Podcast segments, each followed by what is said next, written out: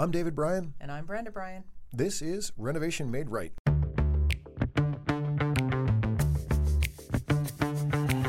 If you're considering a remodeling project now or sometime in the future, Renovation Made Right is your single source to help guide you through getting the project you want and an experience that you'll enjoy.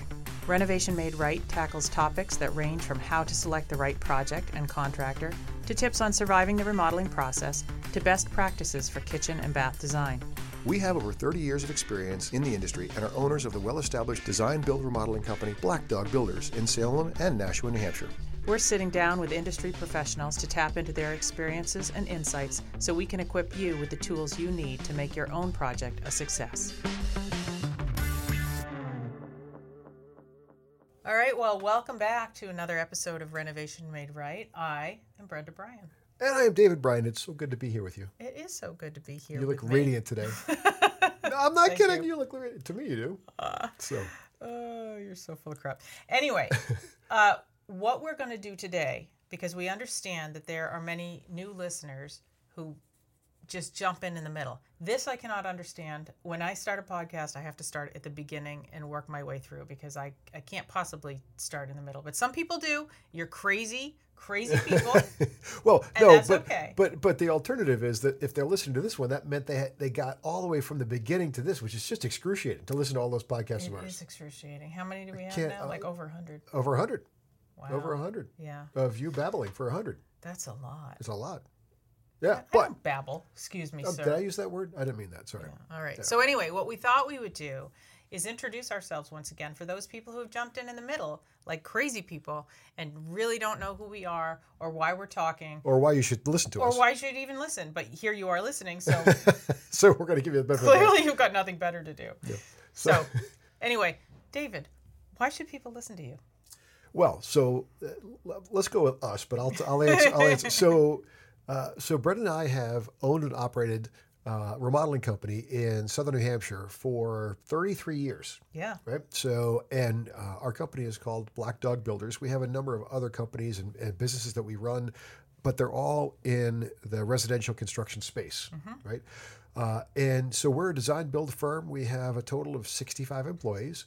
Uh, and we do sort of everything from basic handyman projects all the way through full, large design build whole house remodel projects. Um, and and I guess one of the things that is we're very in uh, so very into what we do and how we do it, and and more than that, even very into the industry and trying to. Our industry is a rough industry, right? There's it is a little rough around the edges. it's tough, right? Because there are a lot of companies who uh, don't. There are good technicians out in the marketplace who um, are good at doing the work and are not good at running the business, Right. Right. And unfortunately, that creates a bunch of problems. Like our our industry, residential remodeling, is usually neck and neck for the most consumer complaints. with used car sales. Exactly. Yeah. yeah. That's shocking, like right? pawn scum is, is Right. generally yeah right. and and and so consequently the the thing uh, you know the kind of work that we do most people it's the it's the second biggest investment after the purchase of their home Right. right? And and they have to go into the idea of making this purchase or doing this kind of a project in in a marketplace that doesn't feel good right, a marketplace that is fraught with horror stories and fraught with problems and fraught with challenges. And some so, of these, by the way, the horror stories are not always the the fault contract- of the con- no 100% contractor. You know, like sometimes it's just poor communication. But again, what it comes down to is just bad business practices where you're not being super clear. Well, it's that, and it's also it. You know, I, I'm I'm a big fan of making sure that as a consumer you're educated, Right. And and so as we're speaking to, to homeowners who are thinking about doing a project, uh, our our real goal here is to try to help you help ensure. And if you've listened to the previous shows or some of the previous shows. The theme is to try to help people have a good experience, right? We our goal is it's renovation made right is the show name. It's not by accident. We want you to to, to make sure that you have projects that come out the way you want in every capacity. Right. From an experience perspective, a financial perspective, a finished project perspective. And you know, so we we kind of bring our experience to bear to talk about, you know, how you think about finding a contractor, how you think about scoping a project, how you think all that stuff is years and years of us doing it with clients and uh, and frankly, years in the beginning of us making mistakes Yeah. right? So, And- so speaking of that, we're just backing up because we're still introducing people to us and why they should listen to us. Right. How did you How did you end up in the in the remodeling world? What's your background? Yeah, so uh, I, went to uh, the University of Vermont, uh, got a degree from the School of Business and Marketing, and I thought that I would end up, uh, you know, kind of going to work for a large corporation and doing the, the nine to five. And I, I worked for a consulting company in Boston for about six months, and my, my whole family were white collar, so I kind of thought that's what I was supposed to do. Uh, but after that first six months, it just was not a fit for me. And, and I'd always loved working with my hands. I was a carpenter uh, through all of college, and I actually, when I was a kid in high school, I had a wood shop at home. Uh, so that's I had always been drawn to that. And you know, I just when I was when I was sitting in front of at my, at my desk in my consulting job, I was yearning to be doing something else, right? Um, and it was it was working with my hands. And so with with way too much enthusiasm and way too little knowledge, uh, I quit that job to start my first construction company Right.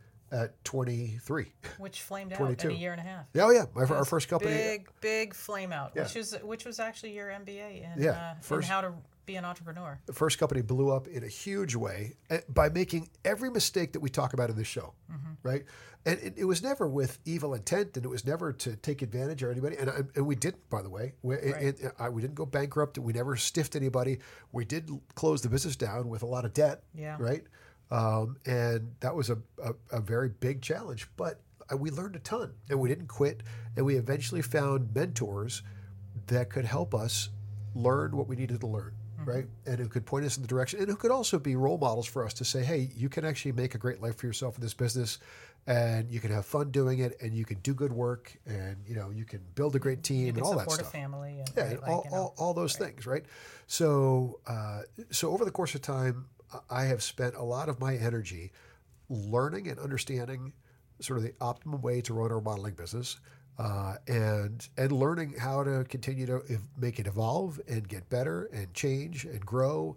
Um, and then another big piece of what I do, and this is more of a personal mission, is I spend time working with remodeling contractors uh, and coaching them and and helping them. Uh, sometimes it's just mentoring people that I, I become friends with. Sometimes it's uh, it's a it's a professional coaching relationship. I, I also work for a company called Remodelers Advantage, and Remodelers Advantage uh, is a essentially a, a roundtable organization of the top tier companies in the country. Uh, and I run meetings for them uh, in the spring and the fall, uh, where they bring together non-competing companies to share best practices and to to make themselves better. Right. So uh, that's always a source of, of, of great learning and great sharing, and it's it's you know it's part of uh, part of what I bring to the table when we talk about this kind of stuff. Good. And how about you, my dear? Oh, I was wondering when you would get to me. I was just sitting over here waiting and waiting. Well, wait no more. Waiting. so, how did I get into business? So, first of all, as a child, I always grew up in a home that was constantly being remodeled. I my my stepdad was basically a um, he was a college professor, but he was also a frustrated carpenter. Like what he really really wanted to be doing was was be a designer and a carpenter, and so he was always working on some project on some house or some. Um, uh, yeah, an investment property or whatever and and doing work and that was just what he did on weekends every single weekend that was his sport um, was building and so we learned and and he would hire all the kids to do like you know sand floors and do demo and you know we, i was constantly covered in plaster dust basically so that I sort of had that in my blood from from a very early age, and uh, and then when I met Dave, we met in college actually. It's a great love story. um, we met in college, and then on. and then he was a he was a carpenter in the summers, and then you know when he was just miserable um, doing this uh, nine to five thing. Uh, I basically said, "Well, why don't you just start the company that you want to start?" And so he did, and I and I worked for um, uh, in a corporation uh, for a long time, what supporting what I would call his remodeler's habit, which was you know just basically paying the bills so that he could lose enormous amounts of money in a very short amount of time. You, you got you kept the mortgage paid while I, I did while I put in 80 hours a week trying to figure out how to do it. Exactly. And um, and then, like he said, you know, after the first business flamed out, we went to the remodeler show, the first remodeler show in in Baltimore and we met people and we we went to seminars and we were like, oh my gosh, this is actually something we could continue doing. And so sort of doubled down. And at that point, I started working because Dave was always asking me for my help on designs and and f- figuring stuff out, which I loved anyway. Um, but I, I hadn't really thought about it as a career. It was just something I dabbled in. And then so I started going back to school and I started working for a kitchen firm and learning kitchen design and got my CKD, which is Certified Kitchen Designer status from the NKBA. Um, and then continue to branch out from there. So I've been doing design for, I don't know, 30 years, something like that.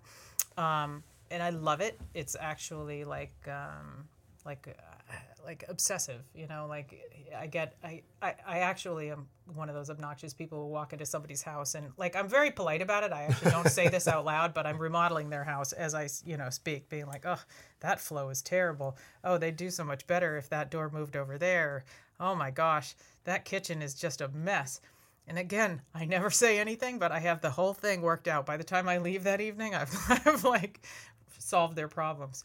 So, um, and I'm always happy when some, one of my one of my friends calls me up who I've already got it worked out in my head. Exactly. They're like, I want to read it. I'm like, oh, thank God. let, let me get in there. So for me, it's I'm super passionate about it and I, I enjoy it so so much. Um, and just being able to change people. I just, I'm I'm working with someone right now. She actually burst into tears when she saw the plan because she had not been able to envision what what the what the space could have looked It like. There was happy tears. happy tears. Yeah, yeah, yeah, sorry, not not yeah. She wasn't she wasn't sad, but she had not envisioned what it could be, what her kitchen could be, um, and you know, finally having this opportunity to make it better was it's huge. So you know, you change people's perspectives in their lives, and that, you know, uh, Dave and I just finished doing our um, master bedroom, which we you know for 20 years we hated our room and the flow was terrible and um, and we just redid it. And every day I walk in there and I'm like, oh, this place is amazing. And I just love it so much. And I'm so happy in this space. And that's what we do for people. We make them happy in their space. Yeah. And that's, you know, it's super gratifying. Yeah, and so I think th- th- you know we talk about that kind of stuff to help homeowners um, on the project side, but we also spend a lot of time talking about um, trying to help folks through the process, which is not clear, right? In our society, the path that people take to get a project put together and built is not black and white. There's a lot of different ways people go, um, and then you know there's the whole do-it-yourself side of the marketplace as well. Um, so we try to come at, at, at remodeling and renovation work from a bunch of different angles, but they're all in the end geared toward trying to give you some actionable information that you can work with, Right. right? Yep. And have a little fun along the way. Yep. So, Excellent. so that's us. So hopefully, if you already knew who we were, you just skipped over this episode altogether, and you don't even need to listen. Right. So, Or not. Or you just fast forwarded to our next listener question, which we're going to do right now. Yes, we are. All right. Okay, so here it is. Um, Hi, Brendan, Dave. My wife and I love listening to your podcast while we do work around our house. We are considering getting into the house flipping business with my brother in law, who is a contractor. What are things that we should pay attention to when approaching an old home renovation? Thanks. Mike and Judy from Wichita, Kansas. That is awesome. I love the fact that we're reaching Kansas Kansas? podcast. We're reaching Russia. We're reaching all over the place. It's amazing. Are we reaching? Seriously? Yeah, yeah, yeah, yeah. It's crazy. So anyway, um, Wow. What you can't, what, listener, what you can't see is Meryl nodding her head like, "Yes, Brenda, we're reaching Russia." so that's Mer- Meryl tracks all of our stats and makes us uh, sound way smoother than we actually are speaking in the microphone. Um, so the uh, so a couple things. That's so that's a great question because house flipping is uh, is a big topic and a challenging topic on a bunch of different levels. And you've heard us talk a little bit about uh, some of the challenges for people buying flipped houses, right? Um, those aren't th- those are no different than the Yeah. people who are doing the flipping, Right. right? So the first thing I would warn you about, and I don't know the Kansas City market, you guys obviously do, but um, my guess would be since much of the market, but since much of the real estate in the country benefited under the pandemic, uh, Kansas City, I, I would I would guess would be fairly similar. You've seen home value increases, right? Which is great. The problem with that is obviously as you're you're always you're always thinking about your margin or the spread between what you invest in the purchase of the home and spend on the rehab and what you can sell it for, right? So in a climbing market, you can actually make a bunch of mistakes in the flipping business. And so when you de- define I'm sorry, what a in, climbing in, market in, is. in a market where the, the an appreciating market where the home values are climbing, Mm-hmm. right? In, where the where the where the home values are climbing and the houses are appreciating, uh, you can actually be not that good at it and still make money, Mm-hmm. right? It, it- you know, an, an appreciating market can cover up a multitude of sins. Mm-hmm. In a market that is flat or declining, uh, you got to be super careful, Mm-hmm. right? Because you've got to you've got to find the right house, and that's a really big. You know, you want to list a series of criteria. And by the way, we've talked about this before, but real estate, from my perspective, especially in this capacity, not in not like your primary home capacity, but real estate in this capacity, uh, is not an emotional purchase. It is a very structured, logical, intentional purchase, right? So you need to be careful about figuring out your cost going into it to acquire the house, the work that you've decided needs to get done to it, and the budget associated with that right. And and then a realistic feedback from a knowledgeable realtor in your market about what you could get out of it on the on the back end, right? And think about that. So you, you have your purchase price and you have your renovation cost, uh, and then you have your sale price. The likelihood is, uh, and, and you also have to be very cognizant of trying to be a pessimist as you put together your construction budget, right? It's not easy. Like I'm a naturally optimistic guy. I get myself in trouble on spec projects all the time with Yeah, that. he right? And so I think, oh, we could get that done for thirty thousand dollars, and they, you know it wasn't going to get done for less than 40 right? So, as a flipper, you don't have that luxury, um, especially in a flatter market, because you don't have any cushion there, right? And so, picking the house right, that that you can do things to that will meaningfully change the way the house appears to consumers and functions to consumers, but you don't go off, you don't have to go too deep into it, right? Right. And I and I would I would put to you that I think the the houses that sell the best after they're done are not always the ones who have had a lot of work done to them. Right. It's it's the fluff and buff Right. and it is and when I say that I just mean making everything that's already there look as good as it can Right. and being a good designer yourself. Like think about um, if if you're Or- good or- at this, or- right? or if either a good- or, or work with a good designer, right? You know, in terms of like what's important to people buying right now, what makes a space feel open, what makes a space feel closed. Like thinking about um, finishes and flow, and you know, there's some houses that are renovated and haven't had a ton of money put into them, but they have been judged by somebody really clever and and can sell like like that. People So- walk in and be like, "I want that right now," and all it is is furniture and paint and Exactly. some some clever use of materials, and they'll move. If you invest a ton of money into a property, but you don't have that, like and I call it zhuzhing, right? Like if you don't have that zhuzh, it ain't gonna move. Right. and- people can't envision it, and then staging. That's the other thing. and I, and I think you're 100 percent right. And I bring it back to um, our primary bathroom model, right? So I, every day now, or our primary bedroom remodel, every day I walk in that room, I feel better. I like I physically feel better. It make it, it gives me a sense of I want to be in this space. I want to spend more time in this space. To the extent that you can take an empty house that you purchased, you know, maybe maybe you purchased from an estate sale or whatever, and and, and it's it's empty and uninspiring. To the extent that you can take that empty house, think about how's the flow, what can we do that doesn't involve tons of work mm-hmm. that will make this house evoke that feel, right? Make make the average person walk in that house and go, "Oh, honey, look at this," right? And and get that sense of of they're already picturing themselves in the space, having dinner with their family, or watching a football game on Sunday, or whatever it is. Right. That's that's where you have a lower dollar going in Mm-hmm. and a bigger dollar coming out.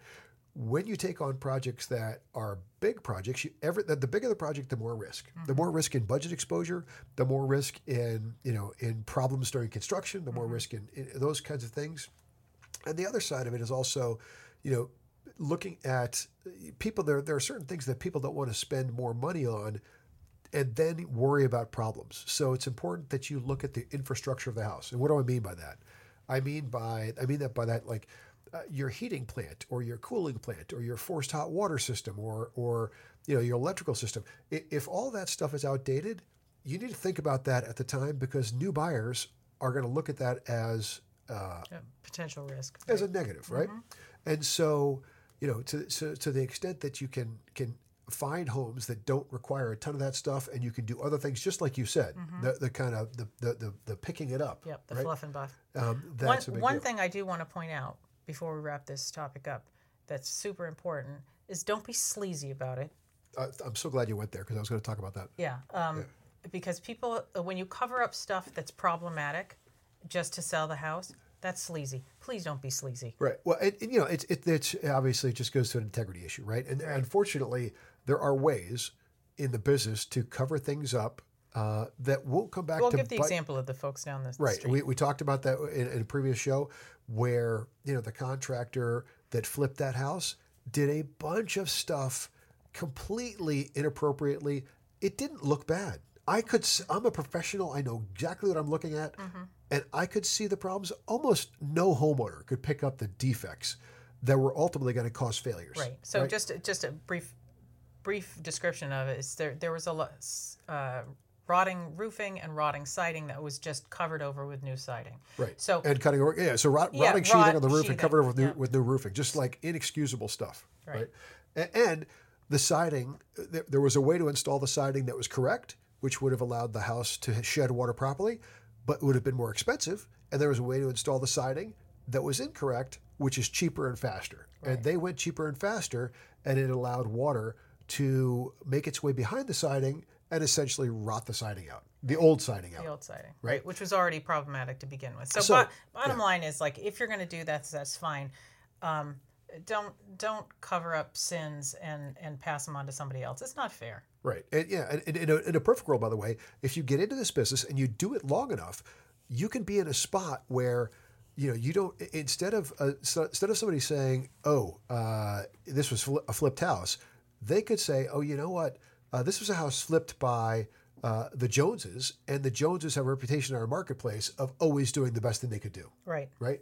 And and then you find realtors that are actually promoting your house, not warning their clients about flipped houses, right? Right. So it, it pays dividends to, uh, to to to to make that investment Right. in the energy. And it's you know maybe if your margin's a little skinnier, yes, but uh, be careful. It's it, it sounds exciting. It sounds like there's great opportunity, but there's a bunch of risk too. Yeah, there is a bunch of risk. But right. anyway, we wish you well. We hope it works out. Yeah. This has been another episode of Renovation Made Right. I am Brenda Bryan. And I am David Bryan. Thanks for being with us. Thank you for listening. Be sure to check out the show notes on our website, renovationmaderight.com, and follow us on social media at Renovation Made Right. Don't forget to subscribe, and if you like the show, leave us a review.